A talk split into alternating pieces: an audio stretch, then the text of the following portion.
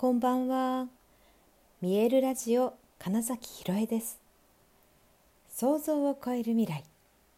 自然はいつも大きな愛で包み込み、真実を伝えてくれる。ネイチャーメッセンジャーをしております。はい、改めましてこんばんは。2023年6月23日、見えるラジオ始まりました。はいいよいよ明日が初日です。そして明後日が千秋楽です。ま今回はねたった2日間だけの舞台公演ですけれども、ま初日があって千秋楽があるというねだけでもなんか私は嬉しいんですよ。何を言ってるんだと思いでしょうがあの本当にね舞台にあの俳優としてね舞台に立つのは2020年の12月の「ハラハラリ」という作品以来なんですよ。なのでねもうほんと約3年、まあ、2年半ぶり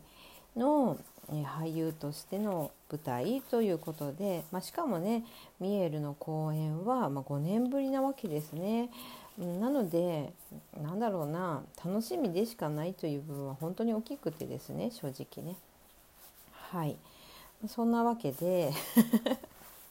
明日初日だなと。しかも今回はですね実は 明日が小屋入りで公演がある。あのいわゆる乗り打ちっていうやつなんですよ。はい、なので朝入って搬入して仕込みをして場当たりをして明かり作りをして サウンドチェックをしてねそしてゲネプロをしてそしてまあ開演の準備をするという形でね、まあ、長い一日なんですけれども朝ウルトラゴングがやってきますよ。皆さん楽しみですね。はい私自身もねウルトラゴングをあの発注しておりますが、えー、私のゴングちゃんが届くのは、えー、来再来年。2年後を予定しているので2025年です、まあ、その時にねちょっと大きなスパイラルホールという表参道にあるホールをお借りして、えー、っとライブパフォーマンスをやろうと思っているんですね。でまあ、そこに向けての、まあ、一歩っていう部分もありまして今回、まあ、舞台でウルトラゴングはね、ギザの代表の翔さんが貸してくださるんですけれども本当ありがたいなと思ってすごいたくさんの経験を積んでいるウルトラゴングなので、うん、いろいろとね私たちにも本当に何かを与えてくれるし私たちが、えーと、お渡しすることにもすごい早く答えてくれると思うんですよ。本当にね共演者だと思っているのでなんかね明日、えー、共演者がやってくるもう一人の共演者がやってくるって思うとなんかすごく楽しいんですねそれもね。で一体作品がどのように、それによって進化するのだろうという部分もですし、まあ、今日の最終稽古はですね、えー、また生演奏パーカッションを担当してくれる、え、江村さんがやってきてくださって、まあ、またねちょっとした実験というか音合わせをしたんですけれども、まあね、またそれもねすごくよくって。えー、いやそれがゴングとまた共鳴するということもね、何が起こるんだろうっていう、舞台がそもそも持っているその場のその場でしか起こらないというその場で何かに反応して変化し続けるという部分が、まあ、本当に私の好きなねその自然はいつだって、全て変化し続けているんだよっていうところが分かりやすくね感じられるのが舞台なのでどんなに同じことをやっていても絶対違うっていうねでそこに、えその要素が強いゴングが加わることで、えー、よりその面白さというものが際立つんじゃないかなと思っています。はい、もう完全に体感していただく作品だなとも思っています。もちろん私なりの意図目的というものはあります。はい、ビジョンを持って、えー、こういう作品を作ろうというのは、えー、2日ぐらい前でしたっけね話したその手と手と手とは?」というねタイトルで、ね、お話しした今回の作品はこういう、えー、イメージ作ってますっていうことはありますが、うん、実際本当にそれを見て何を感じていただくか何を感じるのかは本当に人それぞれで、うん、めっちゃ自由でいいなと思っているし、えー、だからあの答え探しを絶対しなくていいよとは思うんですね。あのこれはこういう意味なのだろうかとか自分がそう思ったらそうでいいですよみたいな、うん、すごくこう幅が広いというかね、うん、それは全然違うなとかっていうのがあったとしても、まあ、その人がそう見えたならそうそれもありかなって思ったりすることもあります。うん、だから本当にゴングの振動でより感覚が研ぎ澄まされて開いて、えー、その状態で一体自分が何を感じるのだろうか自分の箱が何を持っていた何を隠していたことに気づくのだろうかみたいななんかねそんな風になったら面白いなと思いますしそれは実際こう演じている側の人間だったり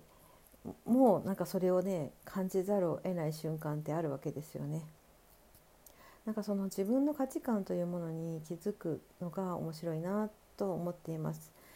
で、まあ、本当に私は実は俳優ね久しぶりなわけなんですけれどもでしかも明日乗り打ちでね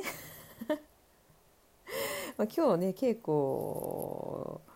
初めはしないつもりだったんですけど、まあ、やることにしまして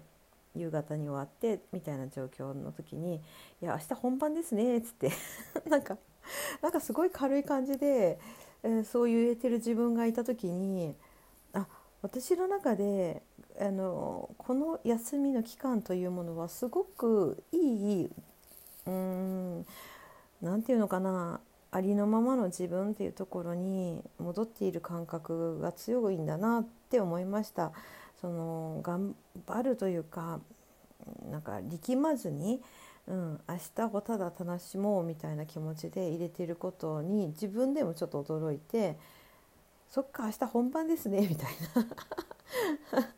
感じでいるし今も実際だから緊張とかは正直ないんですよ。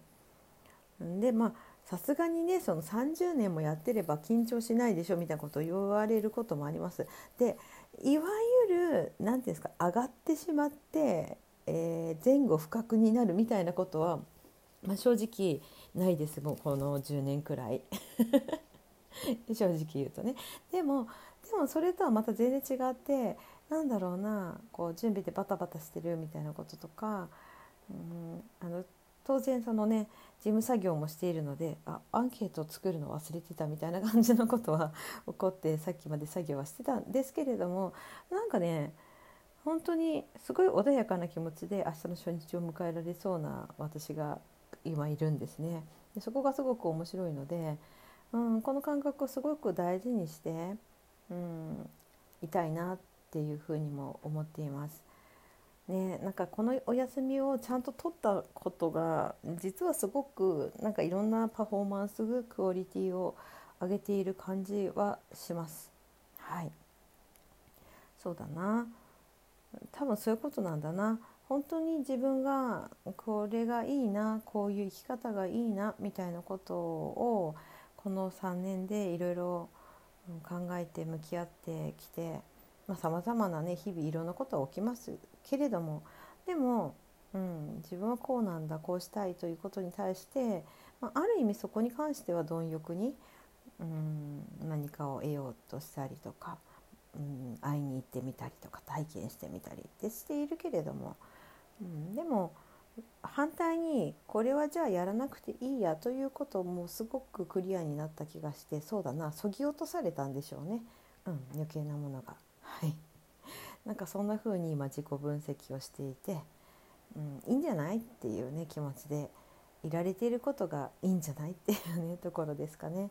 はい。まあ、でもこの本当3年というかこの去年からの1年間ゴングチームのギザでの活動のおかげでね、まあ、実は人前には立ち続けていておかげさまで、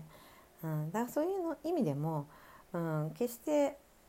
なんだろうなパフォーマーとしてはお休みしてなかったっていう部分は大きいので、ね、俳優として演じるとか見えるとしてプロデュースして主催してということは、まあ、それこそ5年ぶりですけれどもでもね、うん、昨年の北海道での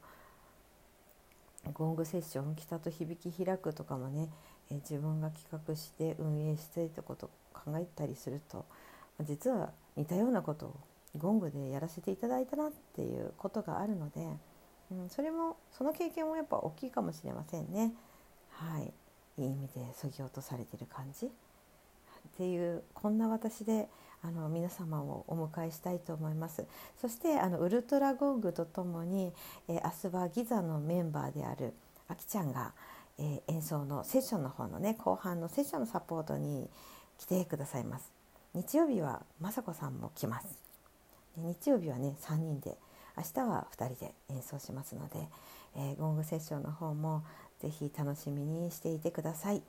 はいということであのお席ねまだ大丈夫です。日曜日の昼だけちょっと早めの方がいいかもぐらいで、えー、明日と日曜日の夜の回全然まだ余裕ありますのでぜひお越しいただけると嬉しいです。